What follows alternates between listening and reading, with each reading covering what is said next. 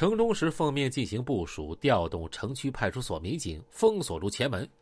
分局刑警大队从后门向里推进，正义调集支队刑警配合行动。陈国富直接和巡警中支队长取得联系，命令巡警支队防暴大队前来支援。很快，市局分局调动的一百多名警察从四面八方聚集到第二医院。二医院的急救科大楼位于医院院内，和门诊大楼形成一个狭长的通道。通道长有一百米左右，一侧有销售副食品和日用品的商店，周围有几处空地。通道上聚拢的人员越来越多，从外边赶过来的警察也越来越多。这些人当中的确有不少人携带着武器，他们发现形势不妙，开始悄悄啊从人群撤离。在警方的包围圈形成之前，有几辆汽车突然启动，飞快的跑掉。现场已经集中了足够的警力，警方已经切断了二医院、急救科大楼和外界的联系。中支队长带领防暴大队已经赶到现场。此时，被围在里面的人员再想出去啊，已经不可能了。天完全黑了下来，警方打开车灯，展开了宣传攻势，对被围住的人群进行法制教育。警方反复喊话。为了稳定社会治安，为了确保你们的人身安全，警方要求你们配合行动，请都站在原地，不要走动，接受警方的审查。接受警方的审查。一些人企图逃走，但所有通道都被警察给封锁住了。一些人仓皇之中把身上携带的管制刀具丢在地上，一些人无可奈何把水账本子藏在墙缝之中，另外一些人。趁警方刚刚合围、场面混乱之机，以杀人相要挟，强行把携带的枪支隐匿在几家店铺当中。警方对二医院现场暂扣人员进行了梳理，把涉及到几大团伙的可疑人员、有犯罪前科人员共计五十余名全部拘留，分三批送往翠屏分局大院接受进一步审查。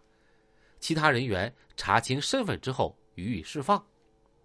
在梳理过程中，警方对二医院现场进行了搜索，在地面和角落的暗影中发现大量遗弃的管制刀具和放水的账本。由于店铺老板们畏惧黑道团伙的淫威啊，他们藏匿的枪支没被起获。三月二十五日夜间，翠屏分局大院内灯火通明。几架大功率照明灯从楼角射向大院，院内照耀的如同白昼。五十多名被拘审人员在警方监护下，在大院里排成一个方阵。宜宾市公安局陈国富副局长亲自对他们进行了集体训话。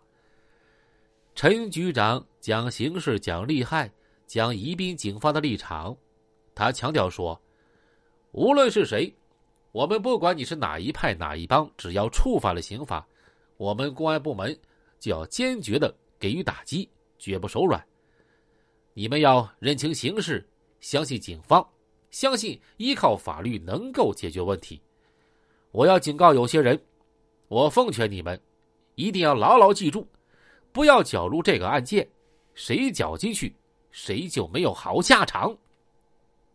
翠屏分局刑警大队全体刑警彻夜工作，他们分成若干小组，把所有办公室都利用起来，对五十多名拘留人员逐一进行了认真的审查。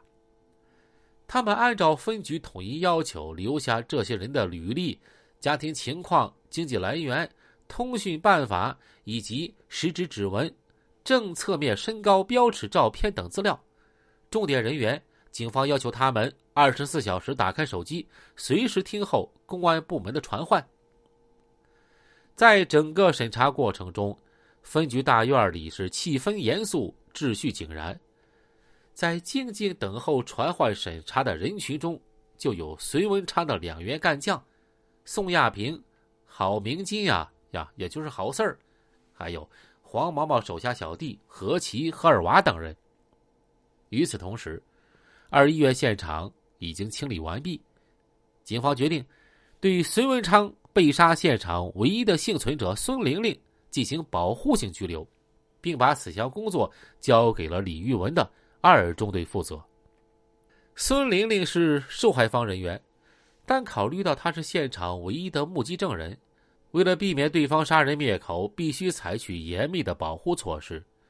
城中市副局长叮嘱，一定要确保孙玲玲的人身安全。